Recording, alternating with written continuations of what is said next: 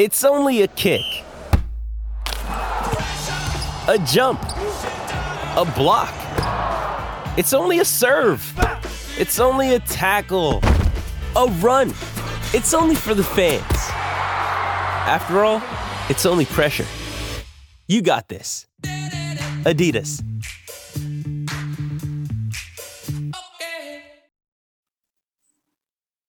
It is a lot of work, but it's something I've been doing my whole life. Like if it's not track and field, you know, I was training for triathlons. If it wasn't triathlons, I was training for road races and 5Ks and bicycle races. And it's just, I'm always happiest when I'm training for something. And I just like to see how fast I can get as I age. It's fun to see if you can keep getting faster as a master women's running, running, running.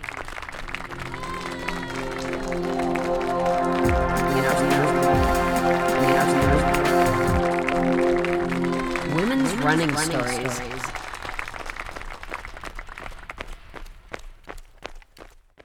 I am Sue McDonald, mother of three, and I love to run in circles.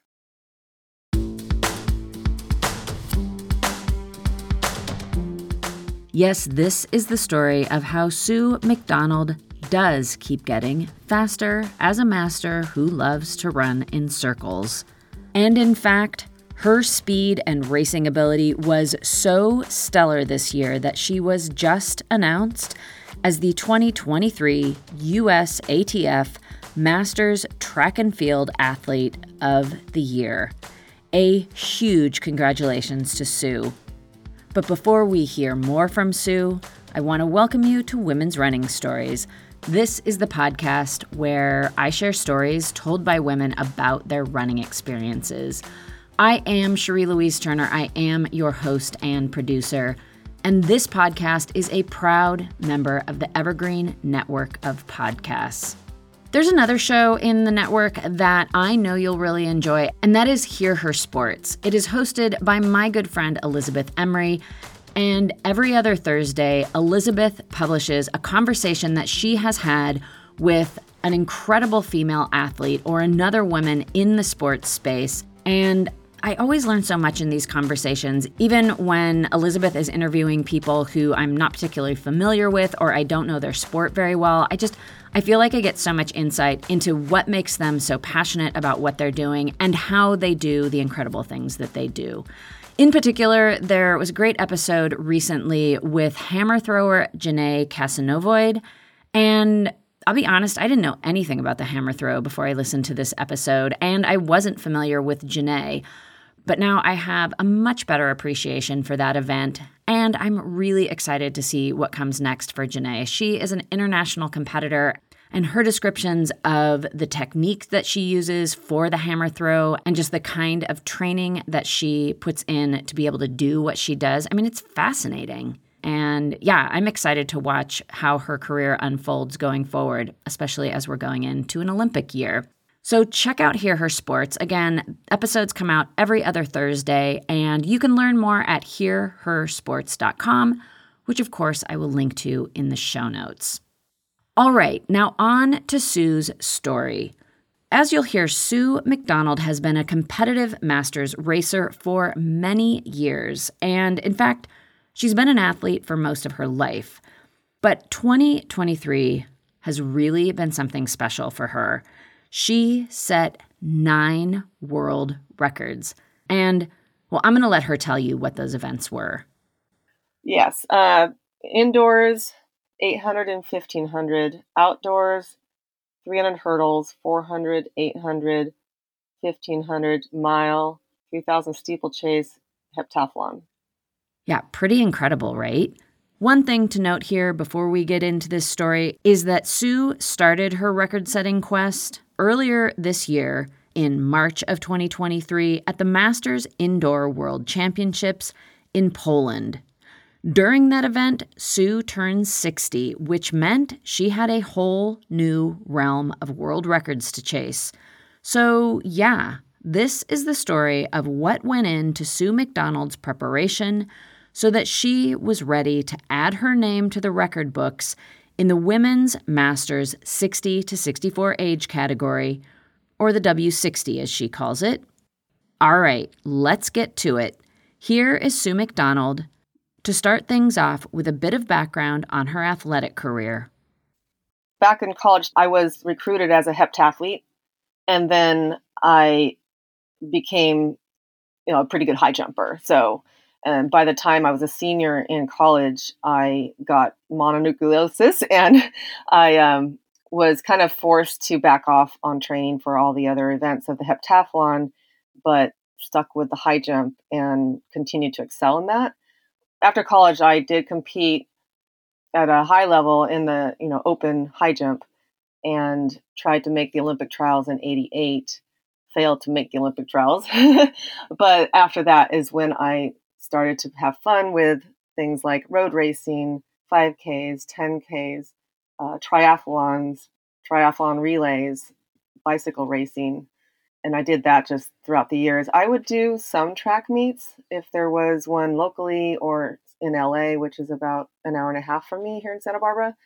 So I would see a meet, and you know, sometimes I'll go, "Oh, let me see what I can do," you know. So I'll go do an 800, or I'll I'll do the high jump, come back and pole vault. So those were all sporadic. I didn't do any training for those. But then, yes, it was the high jump when I turned when I was about to turn 50.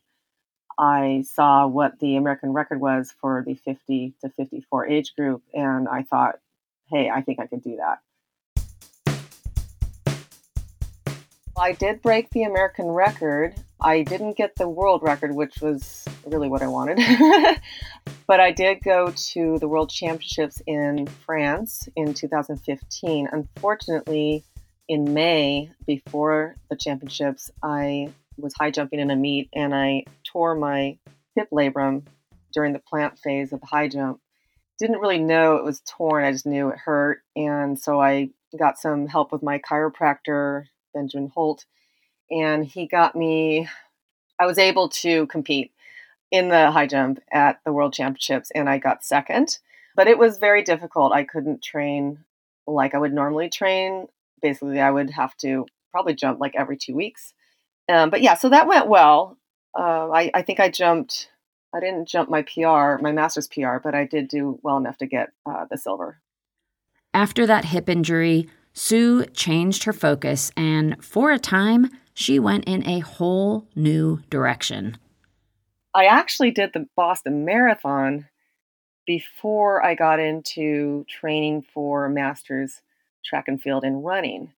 The reason I got into the marathon training was because I thought since I can't jump anymore, maybe I can just run slow and long. So I got the great idea to try to qualify for the Boston Marathon in 2017. So I, I ran a qualifier in Santa Rosa, California, and uh, it got to go. But as it was getting closer to Boston, my hip was starting to hurt a little bit more, and I almost pulled out and decided not to do it. But all my running friends here in Santa Barbara said, No way, you qualified for Boston. You're going, girl. so this was 2018 when they had the worst weather in the history of the Boston Marathon. and uh, so I just decided I would just do it and have fun.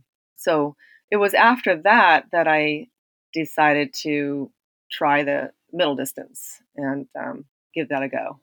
And uh, the 800 was always one of my best events in the heptathlon, where most heptathletes dread the 800 because they typically don't train for it.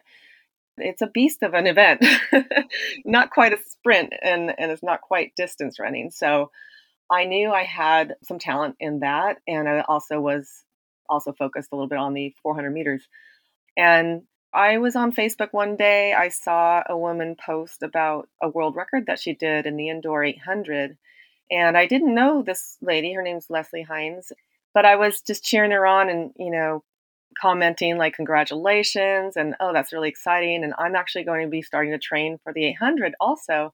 And she said, "Oh well, do you have a coach? Because my my husband's a really great coach."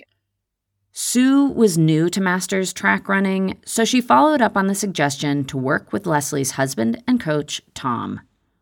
I really didn't know what was good or what was not good in terms of times, you know. So when they had me do a time trial in the 800 and 400, they were really impressed. I'm like, really? like this is fast for my age? and um, you know, because I'm kind of comparing them to when I was younger, because that was the last time I did it was probably 20 years earlier. So I thought, oh, okay, this is apparently fast. and so you know, he just we trained a little bit and fine tuned everything, and and uh, I think my first meet I broke the American record in the 800 and then at nationals a, a, month later, I broke both the four and the eight American records at nationals. So yeah, it, I think I found my niche. Sue ended up working with Tom, who was based in Atlanta, Georgia, for the next several years. But coming into 2023, a casual encounter with legendary coach Terry Howell opened the door to a support system that was much closer to home for Sue. Uh, well, Terry, Terry and I are basically neighbors. Um, he lives probably half a mile away, uh, but we've run into each other in you know the running circles for the last twenty years. Um, and he's uh, always been a, a, coach that everyone knows, and um, he usually just has a small group of people or individuals that he's been coaching. And so you know, there's only a certain number of tracks here in Santa Barbara, so I would run into him, you know, like on an early Wednesday morning when he'd be training his group and and maybe I'm, you know, I was training solo for many, many years. And so, um, you know, sometimes I'd say, Hey, you know, I'm going to do, I have to do a time trial today. Would you mind, you know, timing me? Um, but how we got together as far as working together recently was um, we just ran into each other at a summer track meet and got to talking to each other in the parking lot. And I was asking him questions about, hey, you know, I really want to run some world records next year, and, and this is probably what it's going to take to do, you know, to do it. And um, he said, "Oh yeah," he goes, "You could totally do that." And he he blurted out some times that he thought that I should be able to run in the 400 and 800. And he was a an elite 800 meter runner himself, uh, like almost pro. Like he he would um, go to Europe and compete and um, compete against you know all the great people. So um, so he knows the event inside and out. And um, he's also, you know, a master's himself. So he knows, you know, that he has to train me a certain way because I'm not a spring chicken anymore. So we decided we would just chat on the phone and, and you know, talk further about the possibility of working together. And so that went well, and we decided to uh, give it a go. And uh, we just had to start off real easy because I, the previous year, I had just focused on the 400. And so I did not have any aerobic base. I just was a sprinter. So we had to build the base from nothing.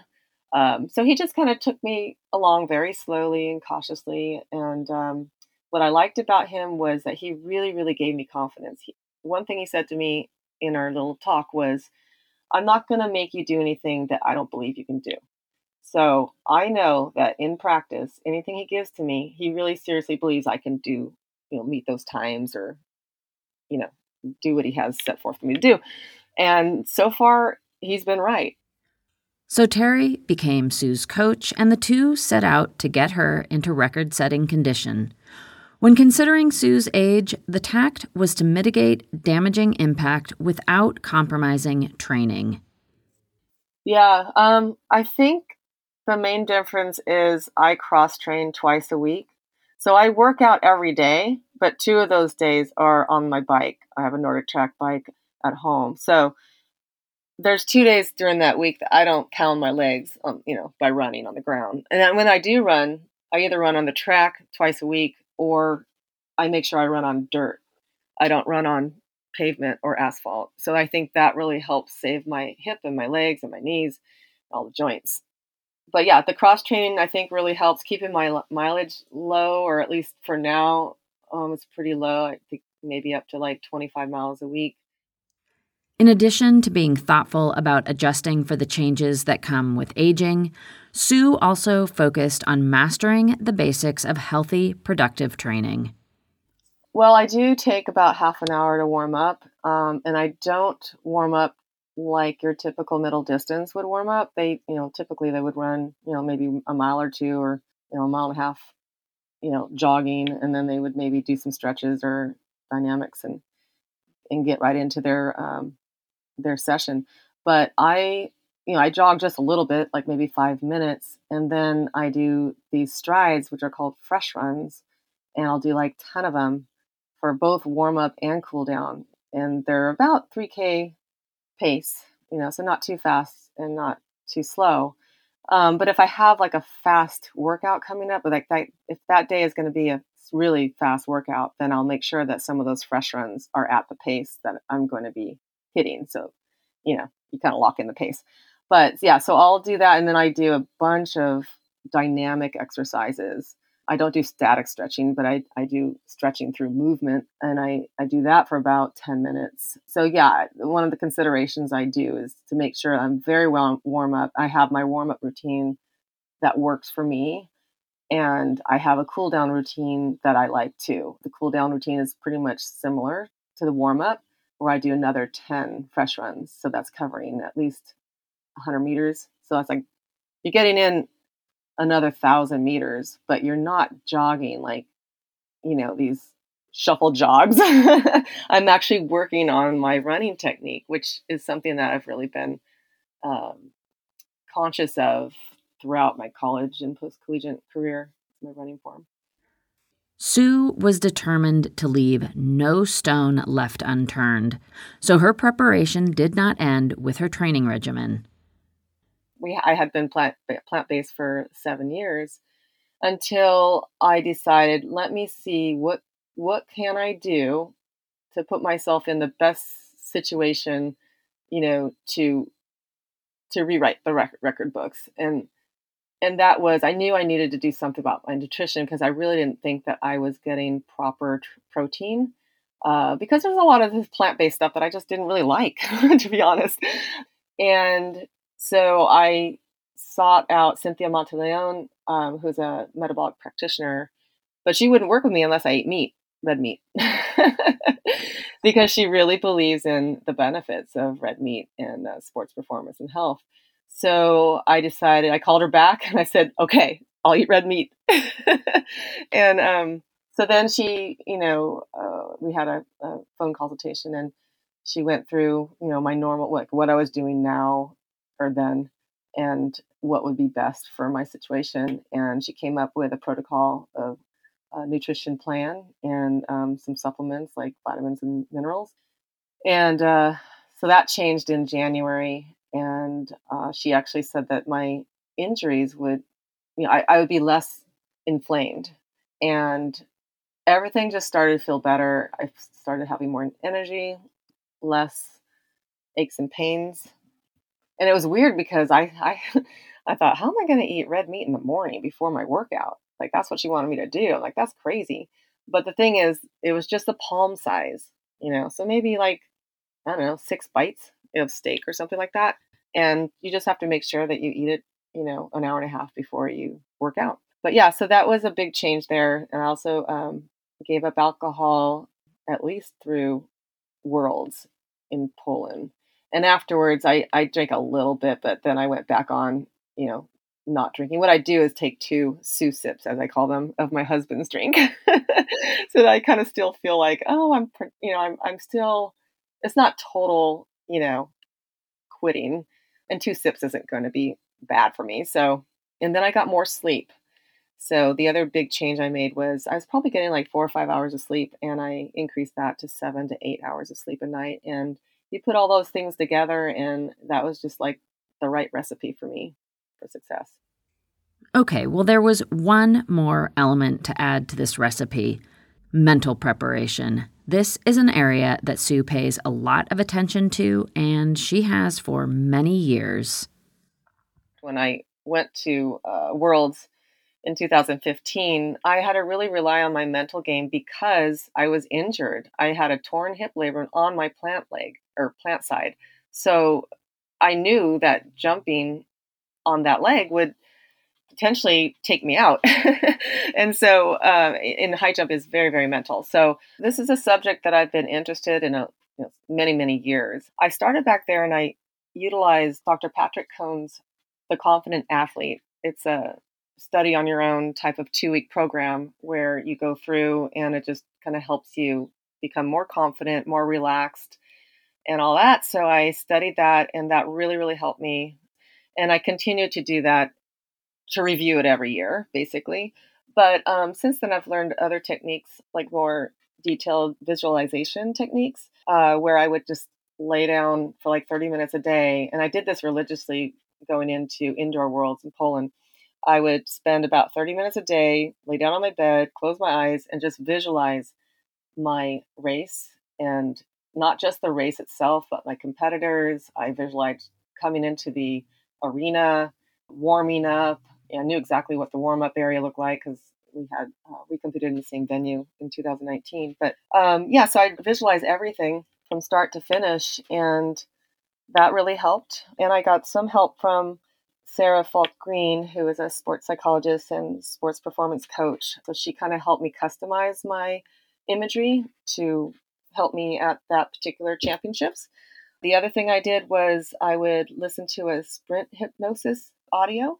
So I'd plug my headphones in, and the hypnosis would kind of take me into a deep sense of relaxation and also have, you know, kind of take you through your race and provide you with a bunch of mantras to help you with confidence and, you know, feeling like a, a beast. oh, breathing techniques totally helped me stay relaxed. If I was, you know, I used to show up to races and get so nervous, you know, I'd have to use the restroom like five times in within five minutes, and um, just was, you know, heart rate was racing, and so now I use these simple breathing techniques to just help me calm down and stay relaxed. And sometimes this last year or this year, I'd get to the start line and I'm like, oh my God, like I'm too relaxed like sometimes I am like way too relaxed, and those are more of the meets where eh, eh, there's not much on the line, you know. But I could definitely tell you that I, on the starting line in Poland in March, I definitely had to use my breathing techniques to to calm me down, as I was pretty hyped up because you know that was my moment. Like that was my moment to get my first world record, and so that in itself was nerve wracking. But I knew I just had to just keep breathing doing my little breathing techniques to calm myself down because I so I had both. I had the energy, the nervous energy, but I had the ability to calm that down enough to where I wasn't just like a space cadet. Sue was attending to every facet of life to be at her peak come March. But even with best laid plans, Sue faced an unexpected hurdle. I did have a little hiccup going into March where a few months leading into Worlds, my hip started to hurt again. And I also have an upper hamstring uh, injury that kind of comes back and forth on the same side. And so I luckily got an appointment with David Grey out of David Grey Rehab. He's in Ireland. and he we did a zoom appointment and he helped me he gave me three different exercises to do religiously for like i think i had like two and a half weeks leading up to the to the championships. And after about a week of doing those exercises my pain went away significantly. So i was able to gain a little bit more confidence at that start line because i was in a lot less pain than i had been. So as a brief recap sue had her first record-breaking sights set for when she entered this new 60 to 64 age category. And she was ready to get after it quite literally as soon as she crossed into that new age bracket. My main focus this year was the World Masters Athletics Championships indoors in Poland in March. And I was turning 60 on March 29th. And I raced on my birthday. I think it was I raced the um, prelims or the semifinals of the 800 on my birthday, and the next day was the finals the day after. So, because my birthday fell in the middle of the championships, I had to compete in the 55 to 59 age category instead of the 60 to 64. So, that meant that I was just trying to get a medal. I was trying to get a world record in the W60 category, but I also wanted to try to get a medal against younger women. So, I basically just followed them as closely as I could in the 800 and the 1500 meter races, and they, you know, they they're they're pretty fast. We had uh, Michelle Rohl from the USA, and um, Ava Trost from Germany, two really respected athletes, uh, leading the way. So I um, just tried my best to to stick to them. The 800 was first, and then the 1500 was next. I think I had a, a day of rest in between. Yeah, so Sue would be running with younger, faster racers throughout the World Championships. She was running in the 50 to 59 category, but her runs counted towards records for the 60 to 64 category. And since she had some idea of the speeds that these younger runners would be running, she knew she could pace off of these faster runners to help her set these W60 records. So going in, Sue had a really clear race plan. My coach and I discuss, I mean, we, we discuss the pace, right? So I know what pace I need to run, and in all my training, we run those paces all the time. So it's just like seared into me so basically i just i do check in with myself you know at the various clocks and make sure that i'm kind of on pace and then just tucking myself behind someone because i know that i'm running with faster people. Um, so that was the tactic just like you know run the pace tuck in behind someone and you know it, it will take care of itself. Sue was ready. Just one day after turning 60 Sue lined up to add her name to the record books. I had a lot of confidence that I would set the record. Uh, if you looked at my training and you know through my coach Terry Howell, he gives me a lot of confidence, and the way he sets up my workouts, we can tell that I'm fit. Um, yeah, I just like I won the prelims or the semifinals, so that felt good to, you know, run to run um, according to plan. Uh, so and and we have this really great. I love this. There's one picture of of me leading the pack in the uh, semifinals. That's really cool. I wish it was the finals, but anyway, yeah. So the the finals basically, I just tried to uh, not let there be you know any gaps between me and the the front two women. Um, it, it, got a little bit uh, crowded, so a little a few elbows were were thrown, uh, which is the case in indoor uh, races like that. But I made sure that I moved out to the outside so I didn't get boxed in. And I just tried to Velcro myself to the top two ladies, and uh, it worked. I hung in there. she had done it. Sue set the world record in the 800 meters for the women's 60 to 64. And she met her goal of medaling with the younger runners she got a bronze in the 50 to 59 category. And next up for Sue was the 1500. Well, eh, the 1500 I was a little bit less confident because I believe that was only my my third 1500 ever in individual competition. I did the decathlon in 2021 and there's a 1500 in that. But and then I did one other 1500 at the regional worlds in Canada in 2019. So and I did one more 1500 in Nevada uh, in October, so like a year ago. So I did not have any ex- much experience in the 1500 meters, and it's really long. Like I'm basically a 400 meter runner.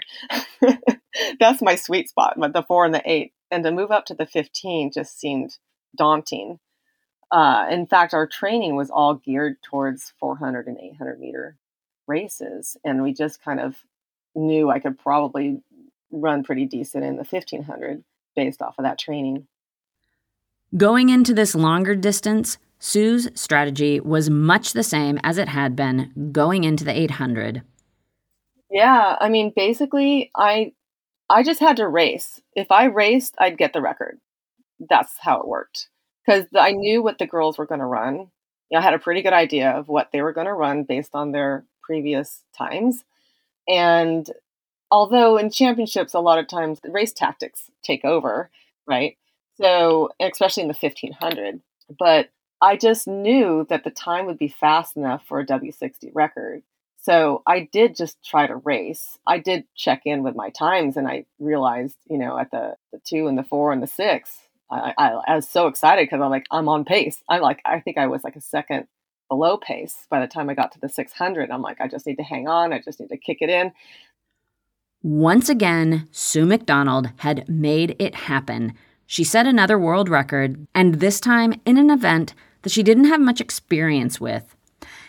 It was, though, likely helpful that Sue is really comfortable mixing things up and trying new disciplines. I think it's, you know, that whole multi event athlete headspace. Uh, I was a heptathlete. I love doing all the different events, and I can do all the different events. I like to vary things up. I don't like to just do the same thing or train for like one or two events. It, it to me, it's kind of boring. So it spices up things.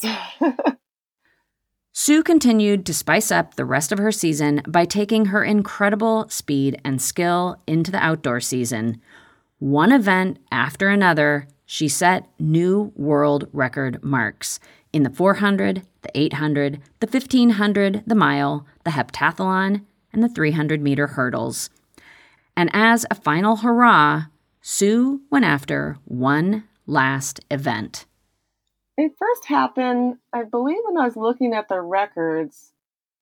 I saw what the record was and I plugged the time into my little converters on my computer because I'm like, oh, what mile pace is that, you know? And when I found out what mile pace it was, um, I told my husband, and he's like, oh my God, you should do that. You got to do that. Because, you know, if I have the record in the 1500 in the mile and I have the record in the hurdle, so I have experience hurdling and I have experience in that middle distance, you blend those together, what do you get? The steeplechase. and then um, one of my training partners, she found out the time also for the world record, and she's like, "Oh, Terry, you gotta let her do that." and so then it began. Like we we thought, okay, we'll do it at our you know, Club West meet here that we have once a year um, in Santa Barbara, and Courtney Barnes was my my uh, training partner, and she she ran it with me, and um, it was just very ugly. And this is the one time where it did not go like my visualization. I thought I'd be able to hurdle all of them, like the whole race. And I did for the first two laps, I hurdled the barriers. But as I got tired, I was afraid of getting hurt, to be honest. And I would let out a couple of curse words before every barrier, probably the last two to three laps. and I would almost come to a complete stop and then hop over them. Like I would hurdle them, but I'd almost come to a complete stop so that I would know for sure that I can clear it.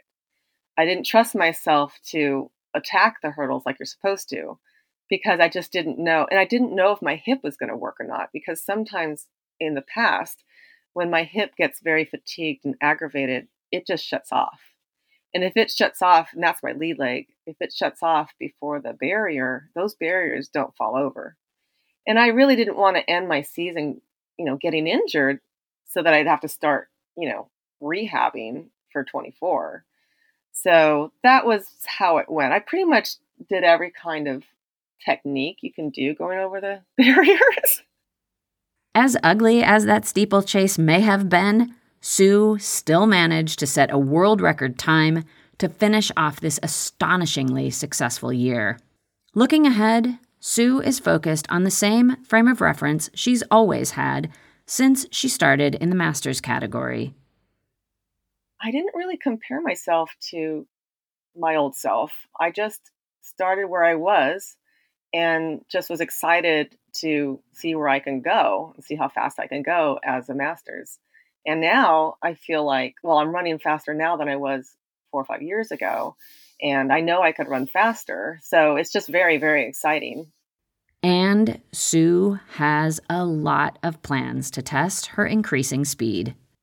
So I would like to see what I could do in an indoor 400. And I would like to lower my records in the 800 and 1500 and I would like to go for the record in the mile indoors. And then outdoors, I want to just keep getting faster. I want to run what Tara and I think I could run. So I'll just keep chasing that.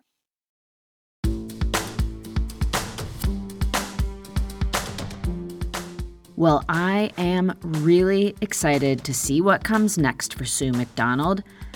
And that does bring us to the end of Sue's story. For now, of course. An enormous congratulations to Sue on a truly phenomenal year. I will certainly be following Sue's running journey going forward, and of course, you can too. I will provide links to all the ways you can keep up with Sue in the show notes. And I want to extend a big thank you to Sue for coming on the podcast and sharing her story. Thank you so much, Sue, and very best of luck for everything that you have coming up. I, for one, am totally inspired by what Sue is doing. So that is going to do it for this episode of Women's Running Stories. Thank you so much for listening. I really appreciate you being here, and I would love it if you would rate and review the show. Please also know that I do not create this show all by myself. Cormac O'Regan provides all of the original music for the podcast, and he does that from his studio here in Cork, Ireland. I am Cherie Louise Turner, and I am coming to you from my home closet studio, also in Cork, Ireland. And until next week, I wish you healthy, joyful strides forward. Women's running, running, running.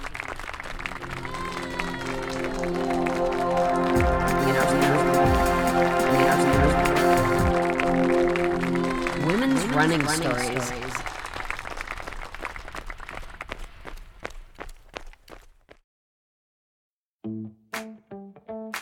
Running should be simple. Just put on your shoes and go.